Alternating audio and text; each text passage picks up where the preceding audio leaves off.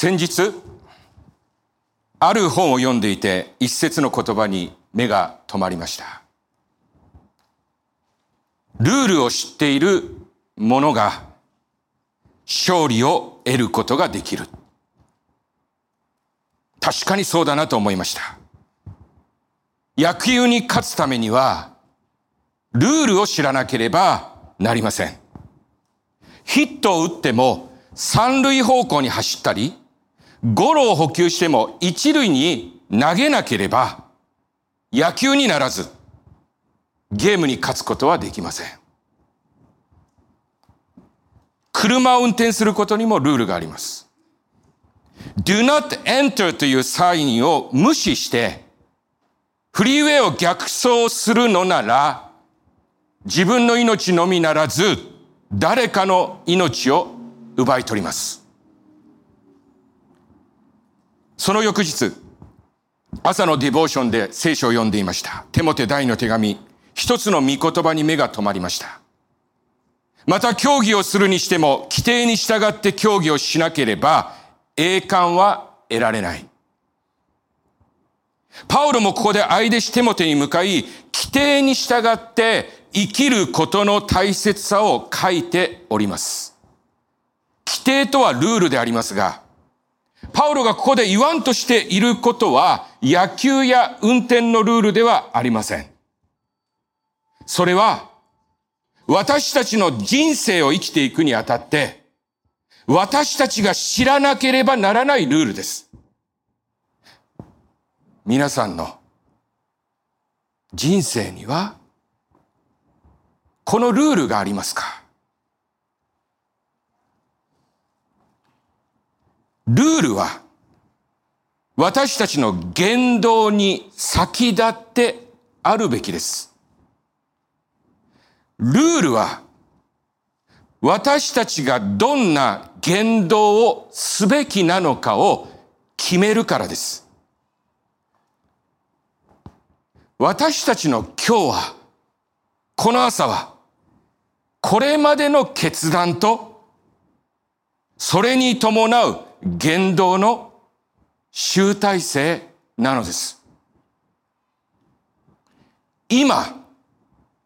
私たちはこれまで歩んできた人生に対して、どのような評価をしているでしょうかもし栄冠を受け取ることができるというルールがあるということを私たちが知っているのなら、私たちがまず取り組むべきことは、そのルールを知り、そのルールに従い、生きることではないでしょうか。そして、忘れてならないことは、そのルールは、不完全な私たちが作るべきものではなく、私たちを作られた全知全能の神が私たちのために定めたルールであるべきです。先週の日曜日、本田牧師は、教会は私たちが一つとなり、互いに愛し合う場所であるということをお話しくださいました。その話されたことは、先生が個人的に望んでいることではなく、先生の持論でもありませんでした。それはこの聖書に書かれていることであり、それは神様が私たちの教会に与えてくださっているガイドラインです。私たちは神に喜ばれる教会というテーマで毎週のこの礼拝を持っていますが、このことも私たちの考えに従って考えることではなくて、これも神様がこの教会に対して定めておられるルール、ガイドラインに従ってなされるべきことなのです。そしてそのガイドラインとはすなわち何度も言いますようにこの聖書の御言葉です。新約聖書にあるエペソ書はパウロが書いた書であり、彼はここで教会について触れています。そして彼は、ある人を人とし、ある人を預言者とし、ある人を伝道者とし、ある人を牧師、教師としてお立てになった。それは、生徒たちを整えて、奉仕の技をさせ、キリストの体を立てさせ、私たちすべてのものが、神の子を信じる信仰の一致と、彼を知る知識の一致とに到達し、全く人となり、ついに、キリストの満ち満ちた徳の高さにまで至るためである。こうして私たちはもはや子供ではないので、騙し惑わ策略により、人々の悪巧みによって起こる様々な教えの風に吹き回されたり、もて遊ばれたりすることがなく、愛にあって真理を語り、あらゆる点において成長し、頭なるキリストに達するのである。またキリストをもといとして全身はその全ての節々の助けによりしっかりと組み合わされ、結び合わされ、それぞれの部分は分に応じて働き、体を成長し、愛のうちに育てられていくのである。この箇所は開口一番こう言っています。そして彼はある人を人とし、ある人を預言者とし、ある人を伝道者とし、ある人を牧師、教師としてお立てになった。このところにおける彼とはイエス・キリストであります。すなわちイエス様ご自身がある人を使徒とし、預言者とし、また牧師、教師としてお立てになったという。イエス・キリストがお立てになったとはどういうことなのでしょうかあまり他の職業で聞くことがない言葉だと思いますが、牧師や宣教師になろうとする者が、証明、英語で言うところのコーリングを受けましたと言っていることを聞くことがあります。証明、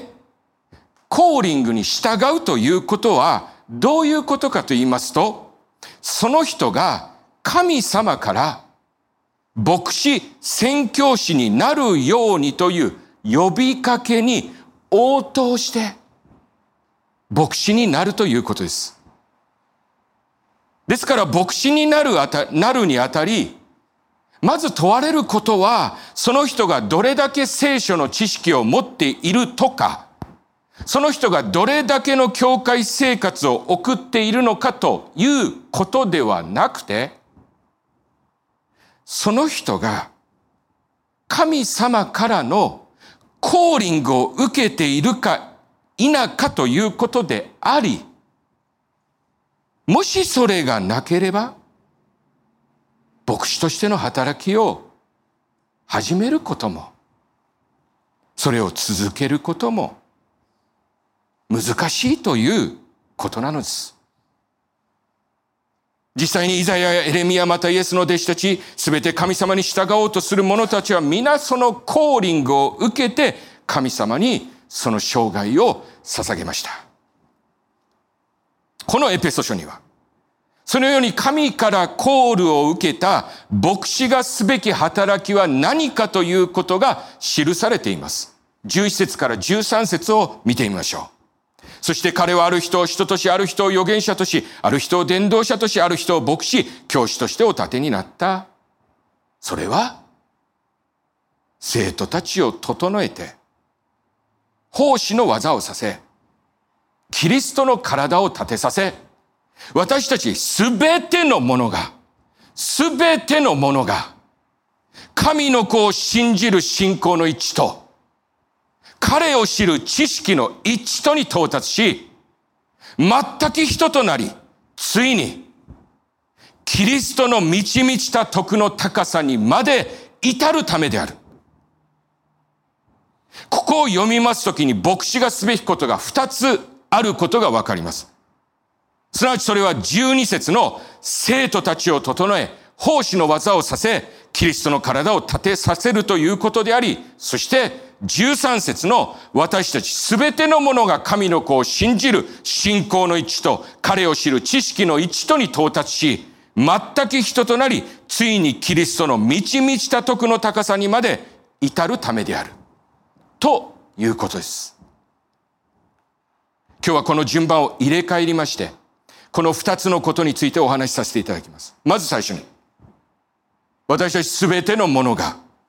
神の子を信じる信仰の一致と、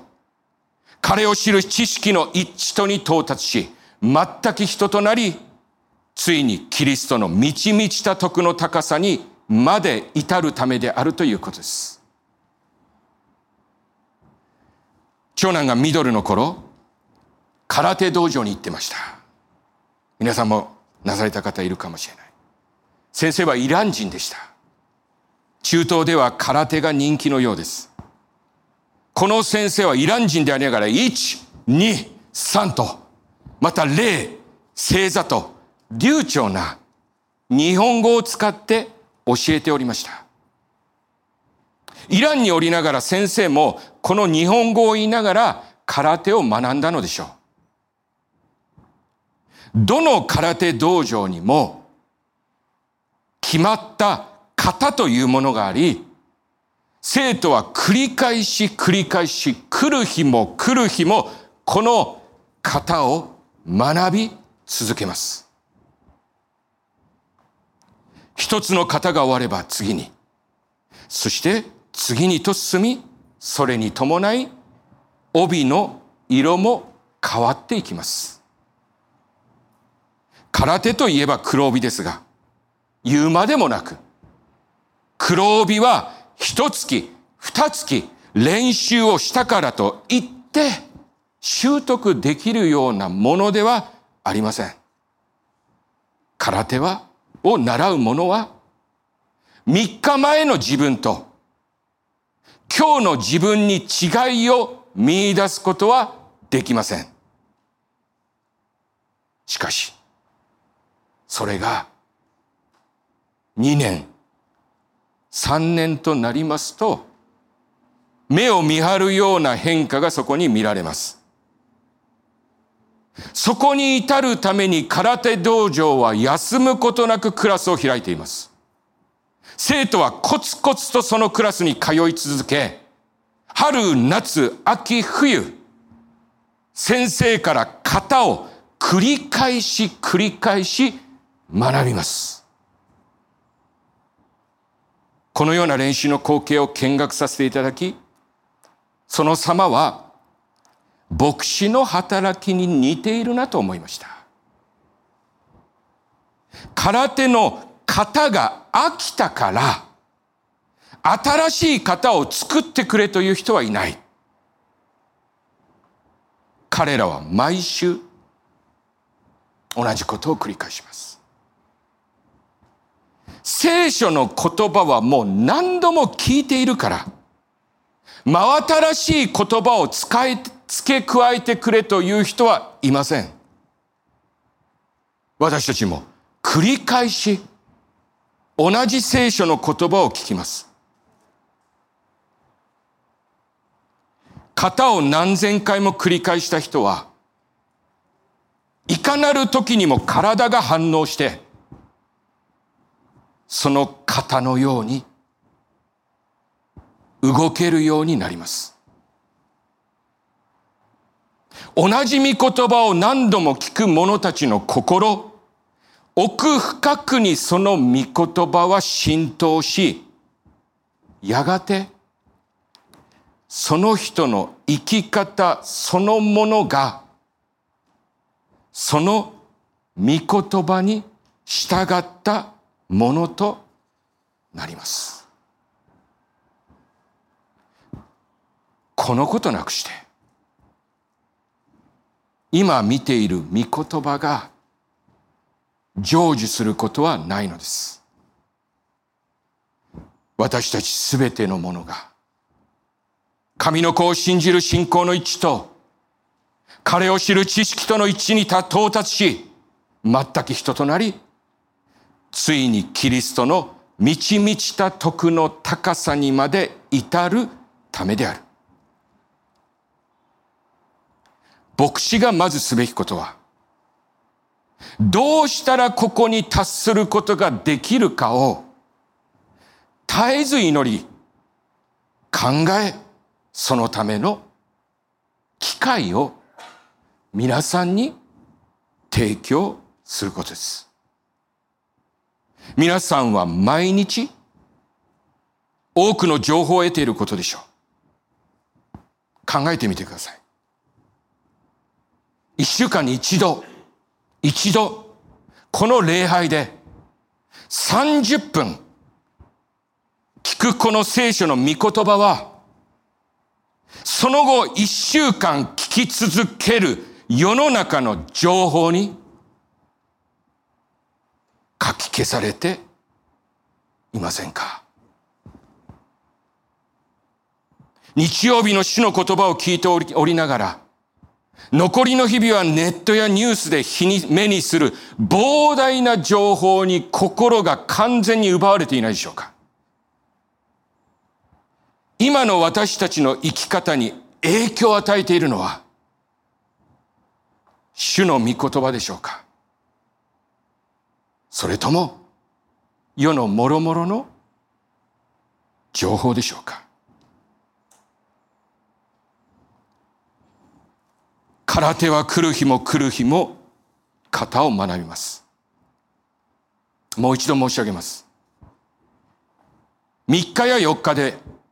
数ヶ月ではその人の上達はわかりません。しかし何年かするのなら、その方は、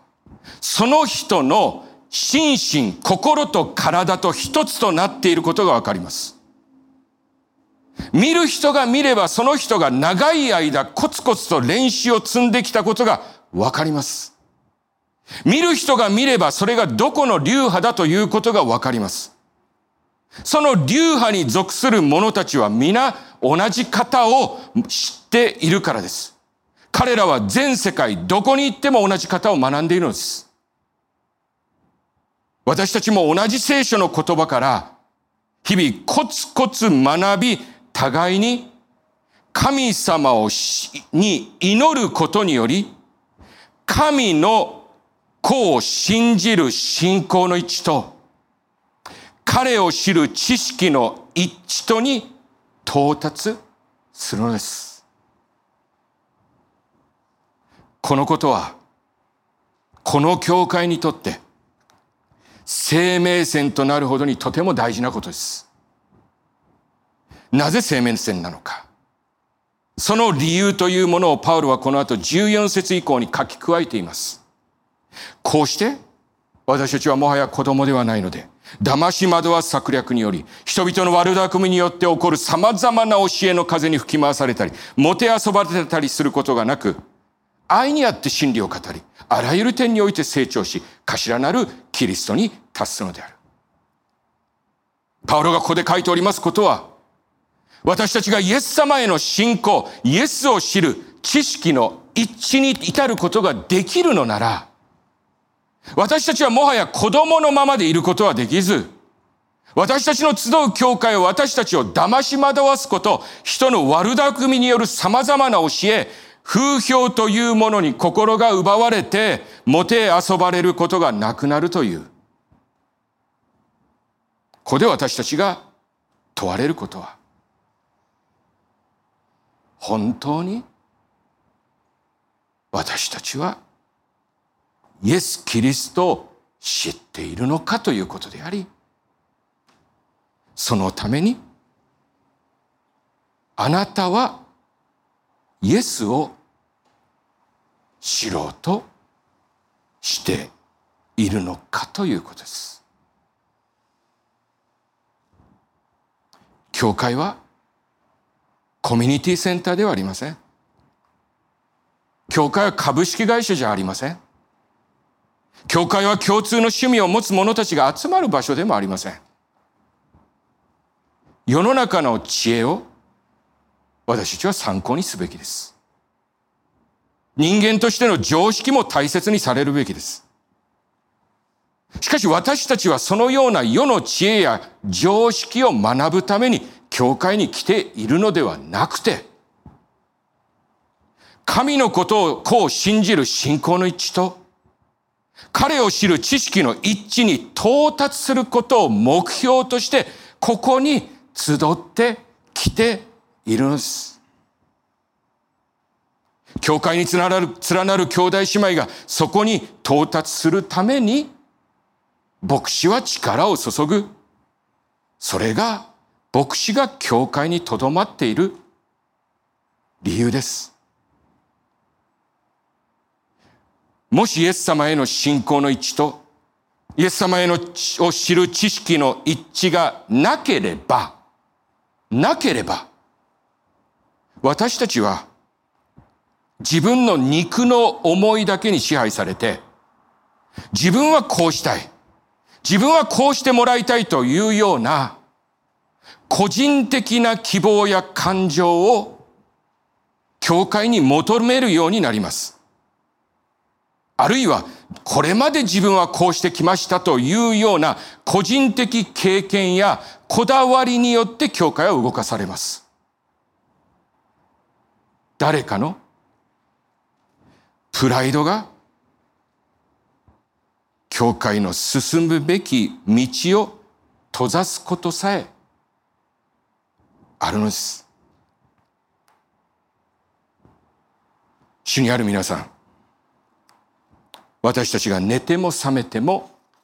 祈り願うことは、イエス様というお方はどういうお方であり、またそのイエス様が私たちに望まれている生き方はどのようなものなのかということを、この聖書を通して知り、それを継続して自分の心と体に落とし込んでいくことなのです。そして、このことを共有できる兄弟姉妹が一人、また一人と教会に加わっていくことなんです。パウロは、私たちすべてのものが神の子を信じる信仰の位置と彼を知る知識の位置とに到達しと言っている。そう。すべてのものがとここに書かれています。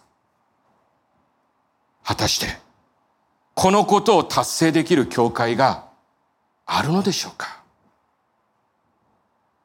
それは並大抵のことではありません。実際に達成できるかどうかはわかりません。しかし、私たちはここを目指すべきです。牧師に委ねられている二つ目のことをお話しします。それは生徒たちを整え、奉仕の技をさせ、キリストの体を立てさせるということです。この言葉はその後に続く今までお話してきた神の子を信じる信仰の一致と彼を知る知識の一致に到達することと区別されるものではありません。なぜなら信仰と知識の一致というのは頭で学ぶ心で受け止めることだけでは皆さん、得ることができないことだからです。それは、実践によって、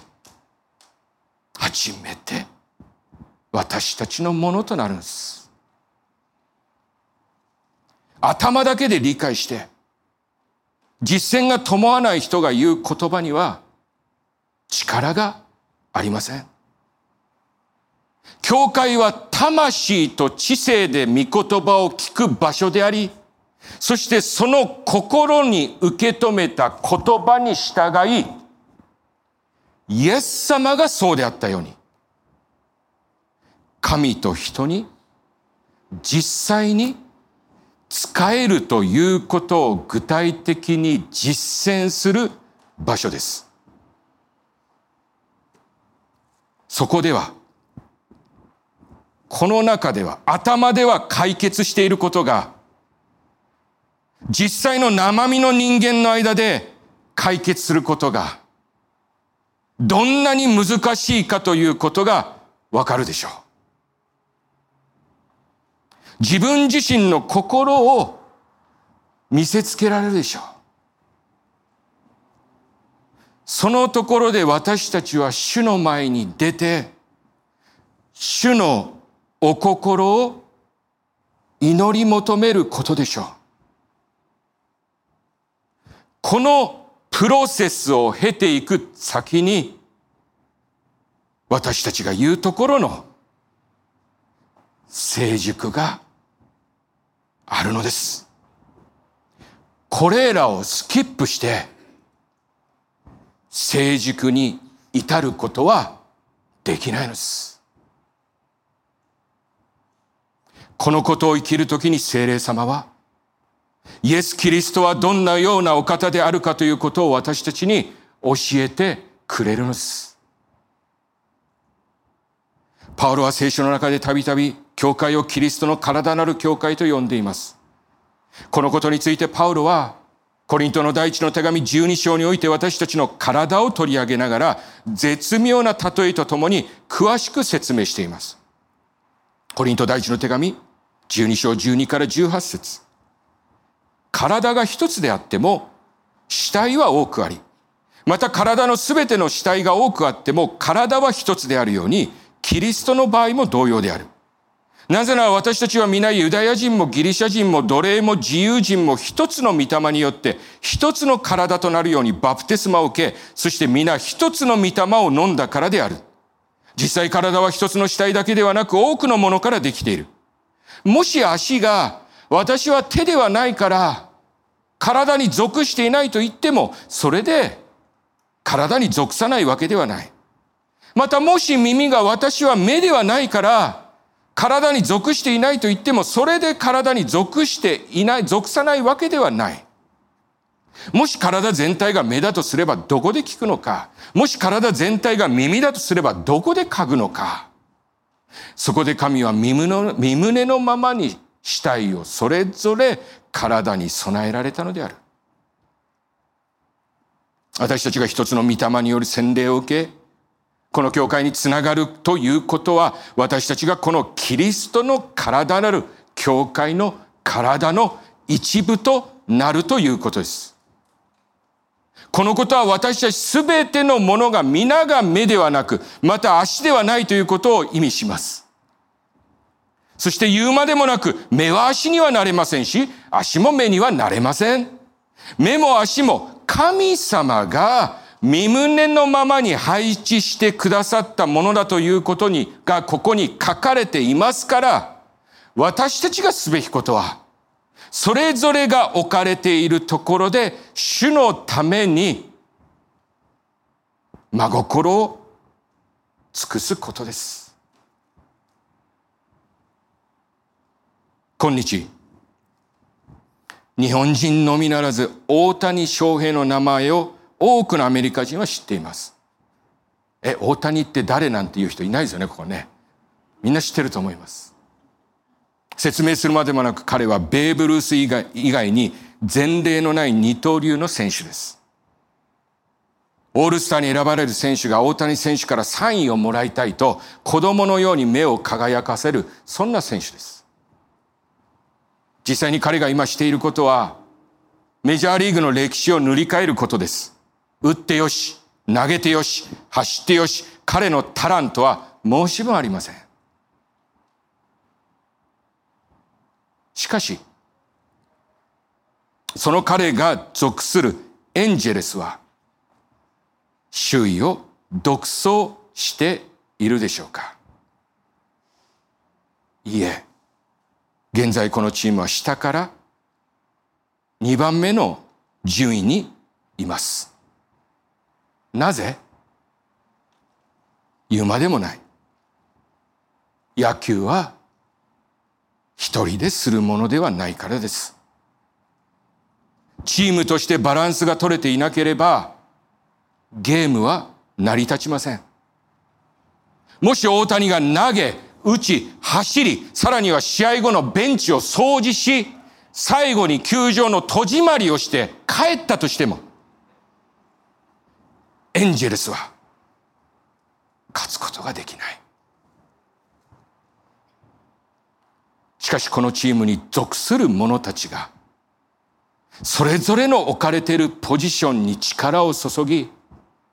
そこで結果を残すことができるなら、このチームの状況は変わります。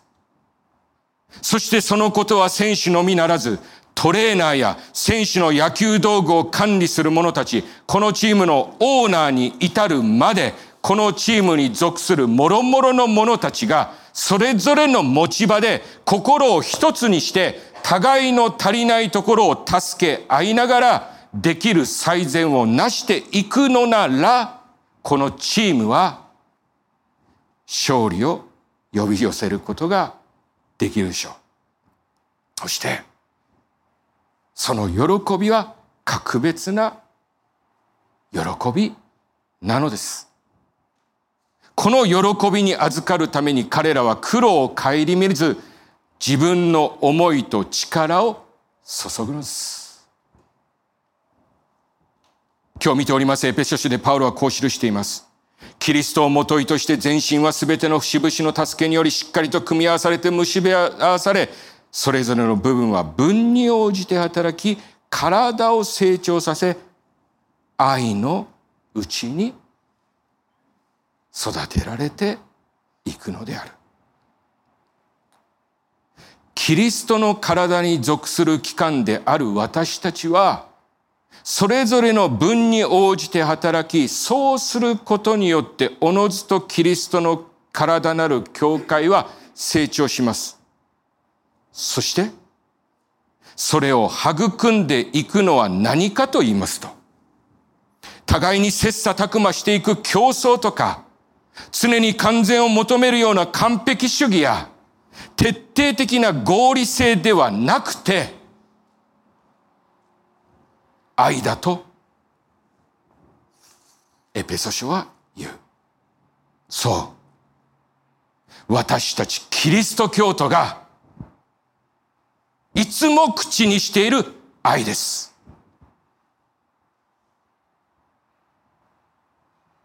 肩が凝っているなら、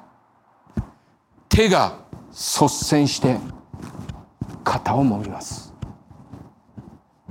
熱が出れば、足が病院まで体を運びます。右手でトマトを押さえながら、同じ右手で包丁を握ることはできないのです。左手が助けなければ、右手は怪我をするでしょう。両手で料理をすることにより、美味しい料理を楽しむことができるでしょう。左手だけで車のハンドルを握っていれば、いつか事故を起こし、肉体全体を損なうでしょう。ハンドルは両手で握ることにより、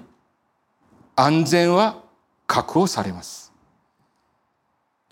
こうすることにより、体の各器官は互いに助け合い、それゆえに健康は保たれて、肉体は育まれて行くのです。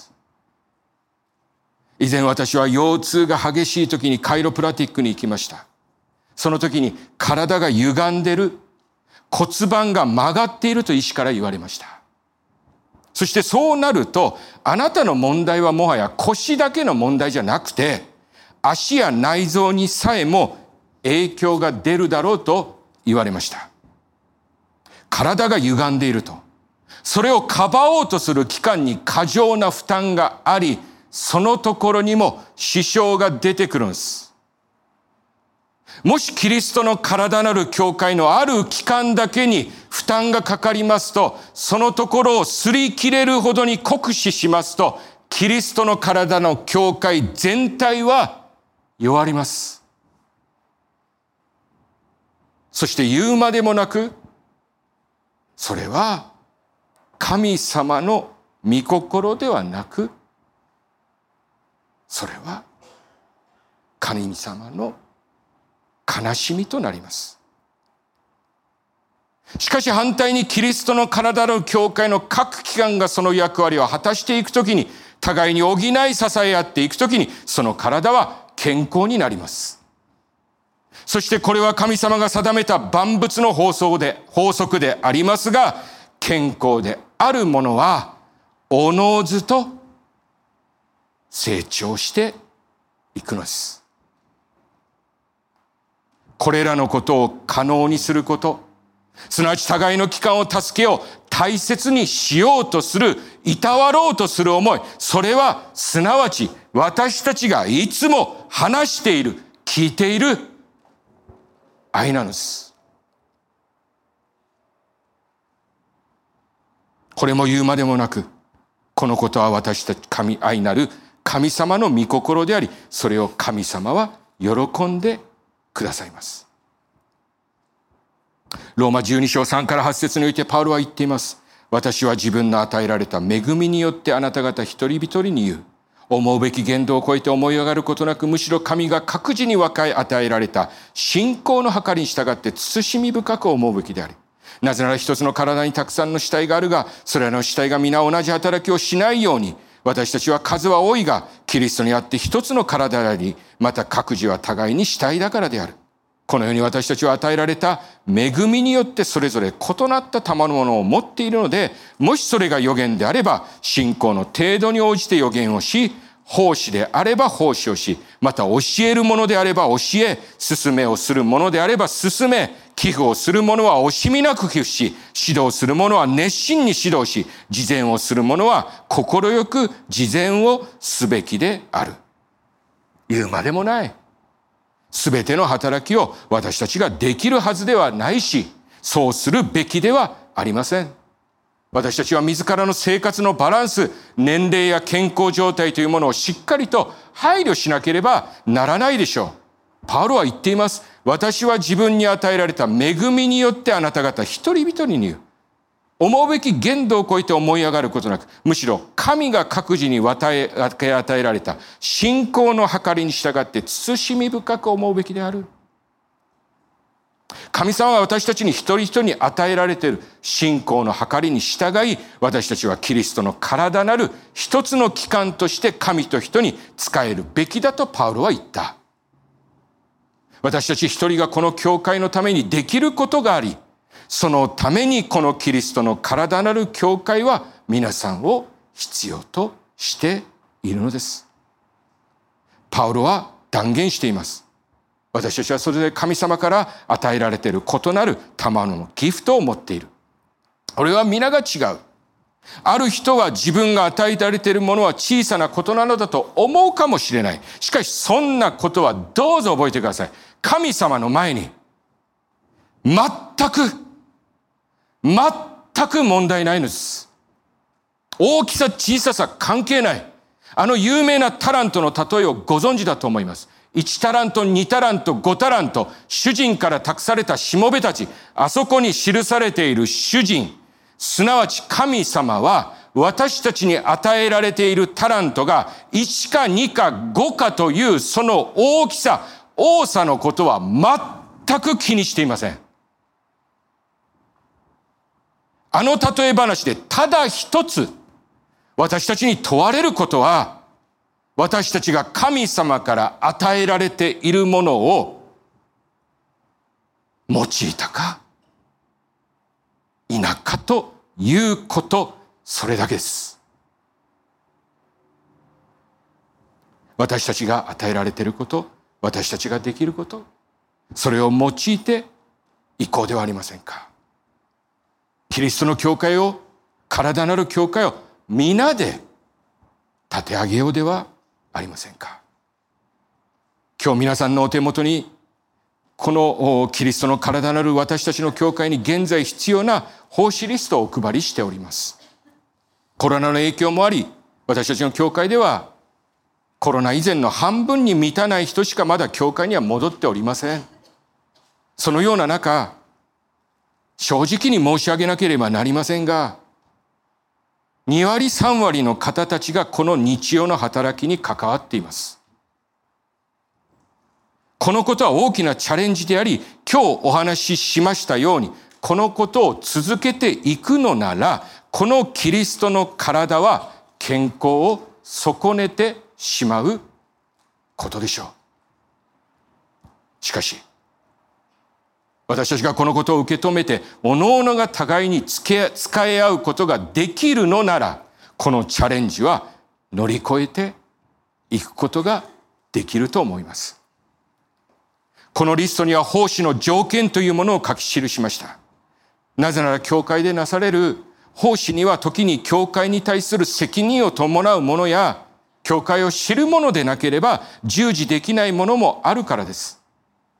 でもその条件に該当しない方でもどうぞお声をおかけください。私たちは一度私たちにできることをもって、このキリストの体なる教会を立て上げていくことができるようにと願っております。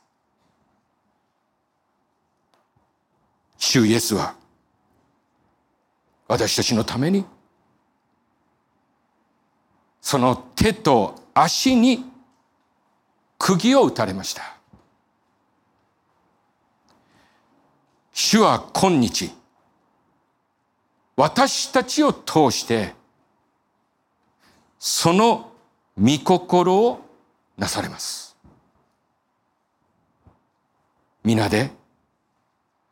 イエス・キリストの手に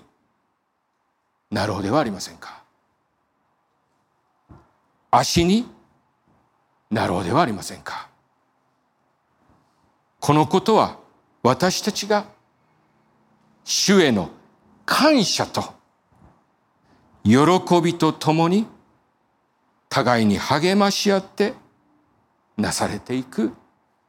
べきことなんです。主はそれを喜んでくださることでしょう。お祈りしましょう。Let's pray. 天のお父様、今日私たちは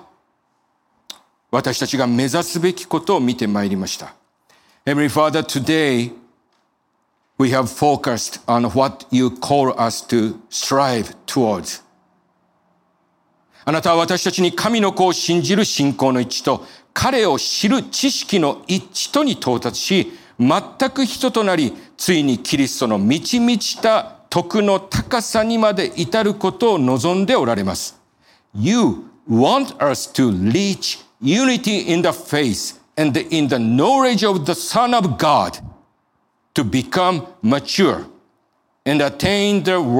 whole measure of the fullness of Christ.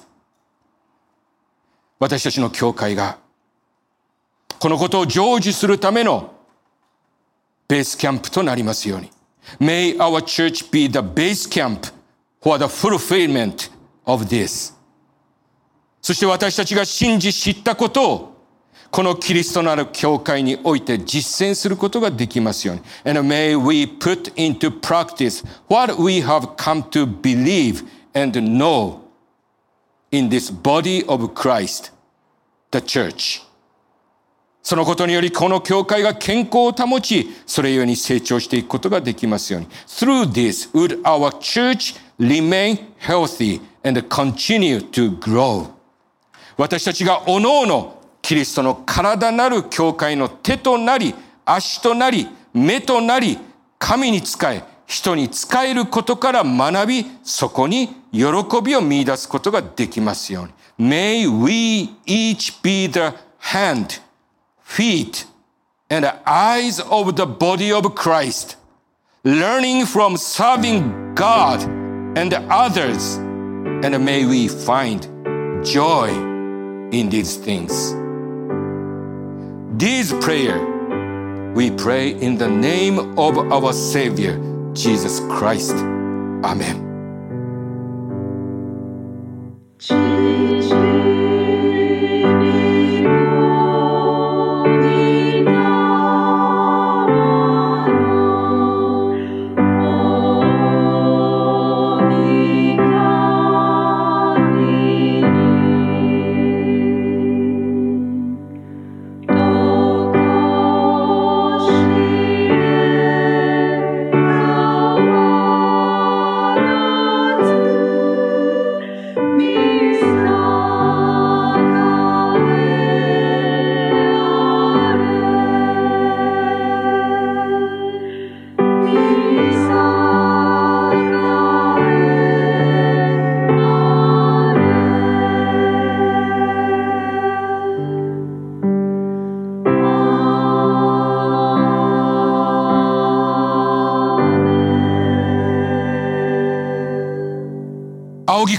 恋願わくは、